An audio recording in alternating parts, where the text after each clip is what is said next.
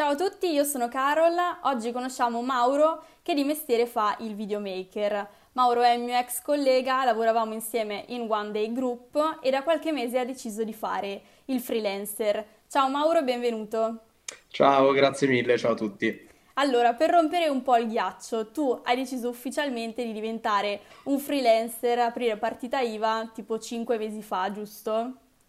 E allora, in realtà io la partita IVA l'avevo aperta quando ero ancora dipendente, quindi in realtà è già un anno e mezzo che ce l'ho, però ho deciso, diciamo, di, di mettermi in proprio recentemente, a dicembre praticamente. Quindi in pieno periodo coronavirus.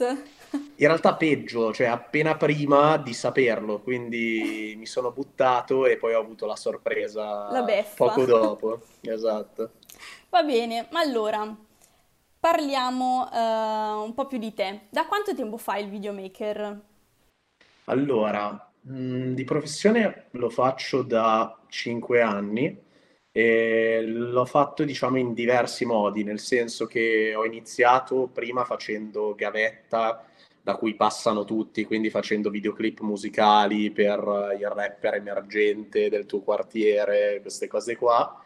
Poi ho fatto tre anni in azienda, appunto, come ricordavi prima, e, e adesso appunto mi sono, diciamo, dedicato totalmente all'attività da, da libero professionista che avevo già iniziato in concomitanza mentre ero ancora dipendente e poi ho deciso di, di dedicarle tutto me stesso. Come hai capito che volevi fare questo? Allora, è stato abbastanza tardi in realtà, nel senso che mh, io mh, mi sono laureato in eh, design della comunicazione, che in realtà è una facoltà più legata al mondo appunto della La progettazione, della grafica? comunicazione, della Sì. grafica, esatto, bravissima. E mh, questo perché? Perché in realtà fin da piccolo ehm, sentivo che dovevo fare qualcosa nel- nell'ambito dell'arte, diciamo, nell'ambito artistico. Ehm, questo perché sono sempre stato affascinato da, da tutto ciò che è estetica, cioè a me piace molto il bello. E, e di conseguenza volevo fare qualcosa nella mia professione che, mh, diciamo, mi permettesse di costruire bellezza, di, di condividere bellezza e pensavo che appunto design, design della comunicazione potesse portarmi a fare quello. In realtà poi, mh, come dire, io non sono mai stato molto bravo a disegnare a mano, cioè anzi sono indecente, quindi sostanzialmente mentre ero all'università mi rendevo conto che avevo un handicap incolmabile rispetto ad alcuni compagni di corso perché potevo fare le cose solo in digitale, solo a computer, Sì, però in certo. realtà avere una buona manualità ti aiutava, no? E boh, io sono dell'idea che se devi fare una cosa in maniera mediocre è meglio non farla, cioè preferisco sempre fare le cose bene, Fatte soprattutto se bene. si deve trattare del mio lavoro per tutta la vita. E, mm, e quindi lì ho iniziato a interrogarmi su quale potesse essere una nuova direzione per mh, continuare, diciamo, sulla strada del fare qualcosa di artistico e di creare bellezza, ma con dei metodi, con degli strumenti che magari mi appartenessero di più. E, mh, infatti, dopo, dopo essermi laureato, ho fatto un corso post laurea appunto di, di filmmaking e ho capito facendolo che, che era quella poi la, la mia strada perché mi sentivo confident di quello che, che portavo a casa, dei risultati, mi piacevano, mi sentivo bravo e a quel punto ho detto, vabbè, mh, andiamo avanti così che, che è meglio, insomma. Quindi tu sei anche uno di quelli che non sapeva che cosa fare della propria vita, poi mano a mano studiando ha capito quale strada Ma prendere. penso che ci passiamo un po' tutti dalla Esatto, sì, fase sì, cosa la maggior faccio. parte delle persone. Sì, poi arriva, arriva da sé, secondo me, a meno che uno non sia particolarmente sfortunato, secondo me poi arriva il momento in cui uno dice ok, è questa cosa qui e, e va avanti. Poi si arriva al punto in cui si uniranno i puntini, per citare Esatto, esatto. il famoso fondatore della Apple. Comunque, parliamo un po' più della tua professione. Nell'immaginario Sì. comune, il videomaker è colui che con la sua fotocamera va in giro, filma qualcosa e poi lo monta insieme. Cioè, fai questo, fai altre cose, come funziona? Sì, allora, ehm, è vero quello che dici, io in realtà odio l'immaginario comune perché, cioè in realtà videomaker è un termine che odio perché è un termine super abusato, eh, nel senso che infatti sembra che essere videomaker significhi possedere una videocamera. Quindi banalmente se tu hai un po' di soldi da parte e ti compri una videocamera oggi su Amazon, caro, potresti diventare videomaker già stasera, capito? Certo, Quindi... e di conseguenza ci sono un sacco di persone che si spacciano per videomaker. Esatto, esatto. A me è capitato, di, è capitato spesso di, di lavorare con, con persone che appunto si autodefinivano videomaker e che magari erano anche definite da altri videomaker, videomaker ma, ma, poi effettivamente mancava la tecnica, mancavano le, le basi teoriche non basta comprare una videocamera. Poi, se vogliamo dirla tutta, effettivamente il significato che si può attribuire alla parola videomaker era quello un po' che dicevi tu, quindi eh, saper, diciamo, fare qualsiasi passaggio della produzione video ehm, quando in realtà i, i singoli passaggi delle produzioni video avrebbero dei singoli professionisti cioè, per esempio, se tu guardi un film, alla fine dei titoli di coda non vedi videomaker Quentin Tarantino, no? Cioè, vedi regista, vedi direttore della fotografia, vedi produzione, vedi montatore, vedi operatore camera, cioè sono tanti, tante figure dove ognuno fa una singola parte, un singolo pezzetto del puzzle che poi ti crea l'output finale.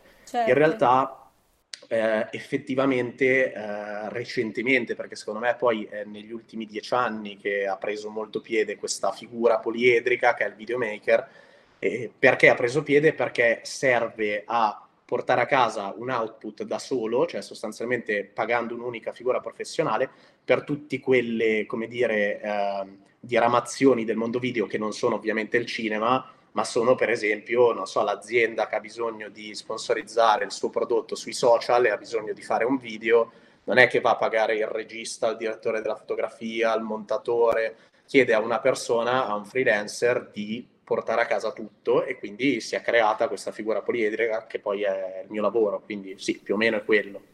È vero, è un bellissimo discorso, infatti correggimi se sbaglio, la maggior parte dei videomaker sono proprio dei freelancer, ce ne sono poche figure videomaker nelle aziende.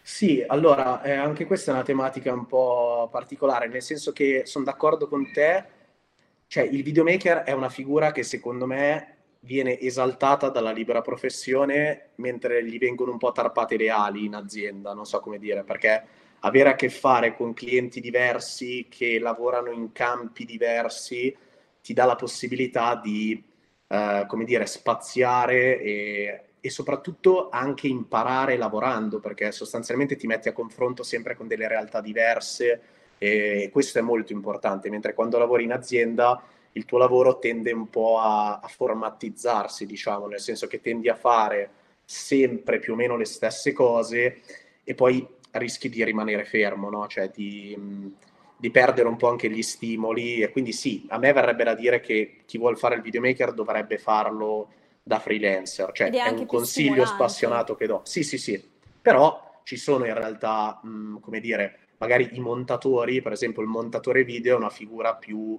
aziendalista, diciamo, nel senso mm-hmm. che deve montare, quindi gli dai un PC gli dai dei contenuti sempre diversi e ci può stare che sia un, dire, un lavoro che si può fare bene anche in azienda, senza dubbio. Però se sai fare, diciamo, tutto, ti conviene, ti conviene farlo da freelancer.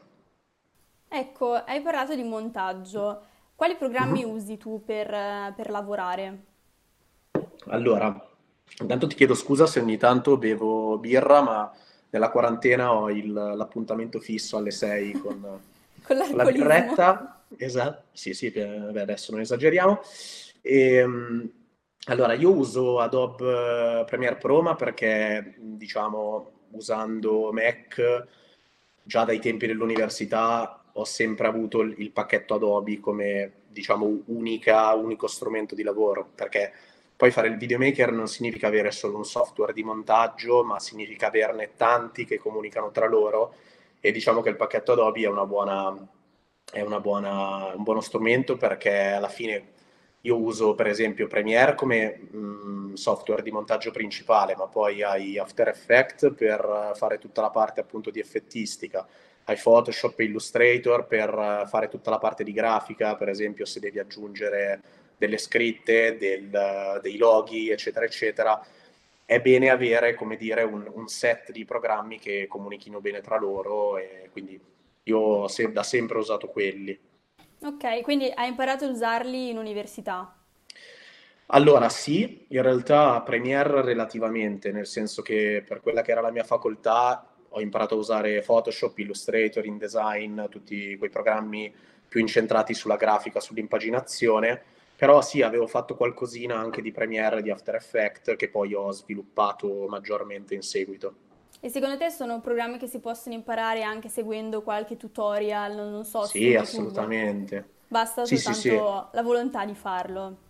Sì, cioè YouTube è pieno di tutorial, ma non solo del pacchetto Adobe, eh, ci sono anche Final Cut, ci sono altri software di montaggio di cui si trovano numerosissimi tutorial su YouTube. Quindi io ho tanti amici e colleghi con cui lavoro che fanno il mio stesso lavoro, che sono autodidatti, che non hanno avuto bisogno di, di fare un corso specialistico, cioè si sono creati da soli e va benissimo così, perché in realtà non è poi l'attestato che conta, ma è il fatto che tu abbia la voglia di imparare le basi teoriche e che tu dia importanza a queste basi teoriche. Poi come le assumi, come le implementi, è come dire una tua decisione, ma vanno benissimo i tutorial Sì, assolutamente. sono d'accordissimo anche io. E raccontaci qual è il tuo kit da lavoro. Allora, eh, oddio, ci sono davvero tante, tantissime cose, mi scorderò qualcosa di sicuro, però vabbè, di base una videocamera la devi avere perché sennò eh, fai ben poco. E io in particolare adesso, al momento, ho una Sony A7 III, dico al momento perché diciamo che le videocamere sono in continuo aggiornamento e io in generale sono una persona che si annoia spesso e in fretta quindi tendo a cambiare attrezzatura ogni anno praticamente. E, vabbè, ma questo mi succede nella vita, cioè mi succedeva anche con le relazioni sentimentali. Adesso però domani faccio due anni con la mia fidanzata, quindi E vediamo allora? se, vediamo se anche con le videocamere riuscirò a raggiungere questi traguardi. Poi ho un drone che è un DJI Mavic Air E quanto e costano queste cose? Tanto, Fotocam, eh. Ta- tanto. Eh, allora sì, diciamo che un problema del, del mio lavoro è che necessita un buon investimento iniziale. Cioè l'attrezzatura videografica è un'attrezzatura che costa tanto, cioè se vuoi portare a casa risultati buoni costa tanto.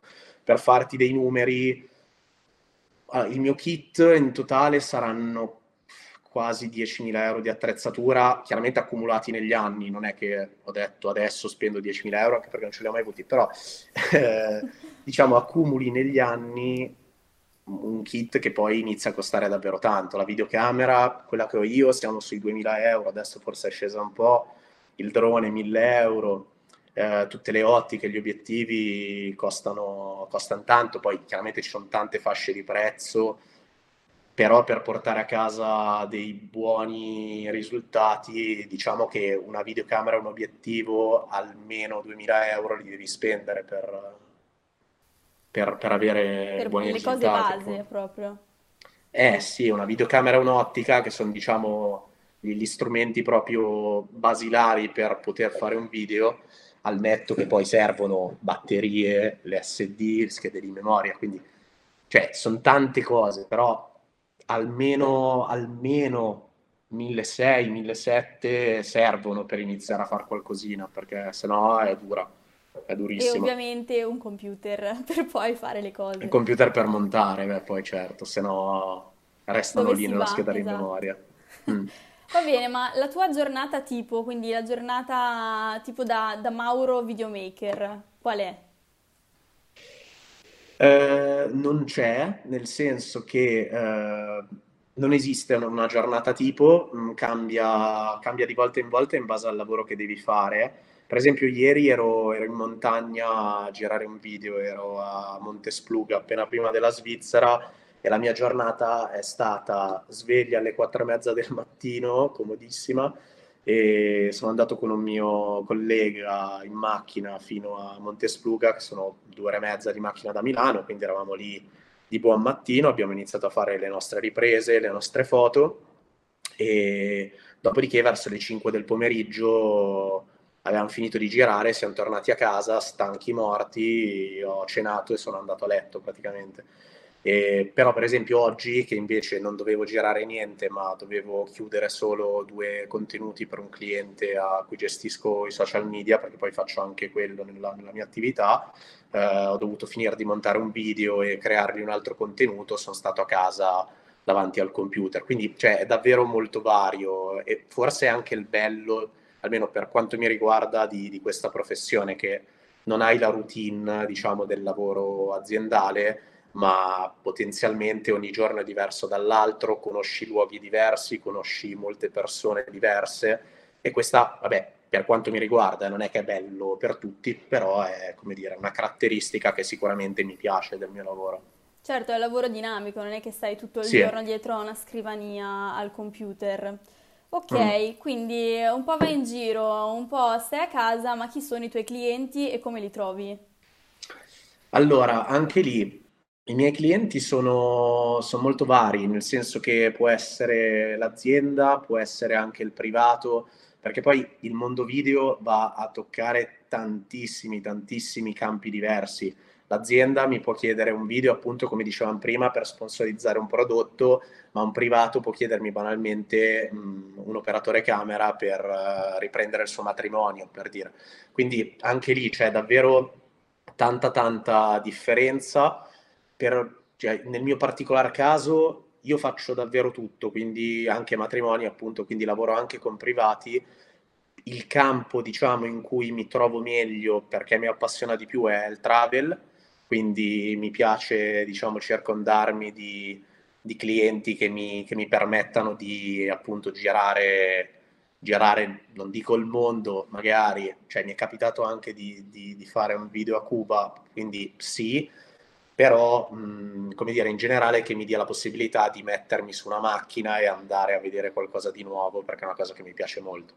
Un altro campo in cui mi piace molto lavorare è il food and beverage, fare tutti, perché mi piace anche molto cucinare, quindi fare tutti i video legati a appunto magari a un ristorante, video ricette, eccetera, eccetera, sono tutte cose che mi interessano, però davvero è molto vario e come li trovo in realtà spesso succede il contrario, per la mia, devo dire, breve esperienza, perché appunto mi sono messo in proprio e basta da, da, molto poco per poter dare effettivamente un giudizio pieno, però fino ad ora mi è capitato spesso che mi contattassero i clienti stessi o per passaparola perché sapevano da un amico in comune che io facevo quel tipo di lavoro, oppure tramite Instagram, banalmente mi è capitato anche quello Mm, per come trovarli tu invece è esattamente la stessa cosa, ma al contrario. Quindi magari tu li contatti o tramite mail o tramite social,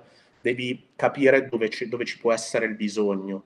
Se tu vedi, per esempio, che c'è un ristorante che fa dei piatti magari molto buoni, ma un profilo social che è curato malissimo, con foto fatto, fatte col cellulare, che sono poco professionali, eccetera, eccetera, perché non andare tu a scriverli dicendogli io faccio tutta questa serie di servizi, può interessarvi un, uno shooting fotografico o uno shooting video di, il, del vostro chef che prepara i piatti oppure banalmente sì, del sì, piatto certo. finito. Eh, tu eccetera, l'hai mai fatto questo tipo... Sì, sì, sì, assolutamente. Ah. Sì, sì. Anche però, ribadisco, in questo periodo mi è capitato più il contrario, cioè di ricevere Beh, chiamate o sì, non, non- non lo so, appunto perché lo faccio da, mm, come dire, da ancora troppo poco tempo, perché magari è un periodo La fortuna fortunato del questo. principiante, dici? Dai, Esatto. speriamo di no. Eh, però sì, al, al momento è andata così, è andata così. Ok, c'è un lavoro di cui vai particolarmente fiero, che, che ti è piaciuto fare? Sì, cioè sì, eh, ovviamente. ehm, allora, bisogna fare una, una, distinzione, nel senso che i lavori che mi piace più fare a livello proprio di realizzazione sul campo, come ti dicevo prima, sono quelli nell'ambito travel. Poi però c'è da dire che un lavoro non smette di emozionarti solo nel momento in cui lo fai, ma anche poi nel, nel risultato finale, nell'effetto che ha sulle persone che lo guardano. Quindi in realtà forse diciamo il, il prodotto, il progetto che, che, mi è più rimasto a cuore è un video che ho fatto proprio nel periodo del coronavirus a marzo. L'ho fatto eh, nel, nella mia città, Milano, e praticamente era un, un video, lo definirei emotional come mood, ehm, volto a, a, dare una speranza, diciamo, ai milanesi, ma in realtà a tutto il mondo, perché poi è una pandemia globale, quindi la stiamo vivendo tutti più o meno allo stesso modo, chi più, chi meno. E, ehm, praticamente ho realizzato questo video in cui ho girato la, la mia città, per ovvi motivi deserta, e quindi è stato in realtà molto triste, molto toccante nel momento in cui lo realizzavo però poi una volta montato e eh, pubblicato il video sui miei canali, eh, l'effetto che ha avuto sulle persone eh, mi è stato davvero a cuore, perché i commenti che mi arrivavano di più, cioè non erano bravo, hai fatto un bel video, cioè non era quello, ma era, cioè, ho, ho, ricevuto tanti grazie, che io dicevo, ma per, co- cioè, per cosa? Mm, grazie di che? E, ehm, per documentare. E mi mi, no, non era neanche quello, mi dicevano che il ringraziamento era dovuto al fatto che ero riuscito a, a dargli del, della nuova speranza, che si erano commossi, che, ma lacrime di, di gioia, lacrime positive. E quello alla fine ti dà molto di più, cioè ti rimane di più quello, cioè l'effetto che ha poi il tuo prodotto sulle persone. Secondo te qual è la caratteristica che assolutamente un videomaker deve avere? Un buon gusto estetico, mm, punto. Nel senso che eh, un videomaker deve avere tante qualità, però molte qualità le puoi imparare. Banalmente la tecnica, cioè come riprendere effettivamente è una cosa che puoi imparare e non smetti mai di imparare, perché cioè, io divento poi sempre più bravo facendo il mio lavoro, come è ovvio che sia, possibilmente in tutti i lavori del mondo forse è così, anche un chirurgo a 30 anni probabilmente opera peggio che non a 50 magari per una questione di banale esperienza. Ehm, però c'è una qualità che il videomaker deve avere, il videomaker, il fotografo anche, ed è il buon gusto estetico perché puoi essere bravissimo in ambito tecnico, ma se poi non sai realizzare un'inquadratura che trasmetta qualcosa, che sia bella da vedere, eccetera, eccetera, il risultato sarà, sarà mediocre comunque. E quello non te lo insegna nessuno. Cioè, magari lo puoi un po' addomesticare, lo puoi un po' educare, il gusto però un po' ci nasci anche, diciamo. Condivido pienamente. Puoi imparare Bene, stai, stai condividendo vuoi. un sacco di cose che dico. sì, sì, no, siamo allineati, mi trovo davvero d'accordissimo. Si può imparare un sacco di tecnica, però se non si ha il gusto, soprattutto in quei lavori che sono un po' artistici, no? Uh, uh-huh. hanno bisogno proprio del buon gusto, io lo dico sempre, per, per chi lavora con la grafica è una cosa anche, anche, esatto. Esattamente. Va bene, siamo giunti quasi al termine della nostra intervista. No, di già, sono a eh, metà sì. birra. Vabbè. Vabbè. Se qualcuno dovesse farti delle domande extra o comunque contattarti, vedere i tuoi lavori, dove ti può seguire? Mm, ma mi può contattare su Instagram banalmente mm, Come Mauro Di Meo, Mauro Di Meo, proprio banale, il mio, il mio nome, il mio cognome, uh, creatività a livello zero. E, no, a parte gli scherzi, sì, cioè assolutamente. Mi capita anche spesso che, che delle persone su Instagram mi chiedano consigli magari sui, su come edito le foto, perché su Instagram metto in realtà più foto che video.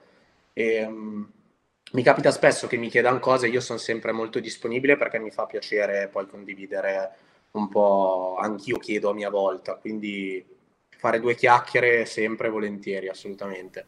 Fantastico. Ok ragazzi, abbiamo parlato del mestiere del videomaker. Per iniziare bisogna spendere un po' di soldi per uh, comprare l'attrezzatura, quindi videocamera uh, o drone se lo volete usare, le licenze dei programmi, tante cose, un computer ovviamente. Quindi investire un po' di soldi all'inizio per poi del materiale che ti durerà, speriamo, un pochino.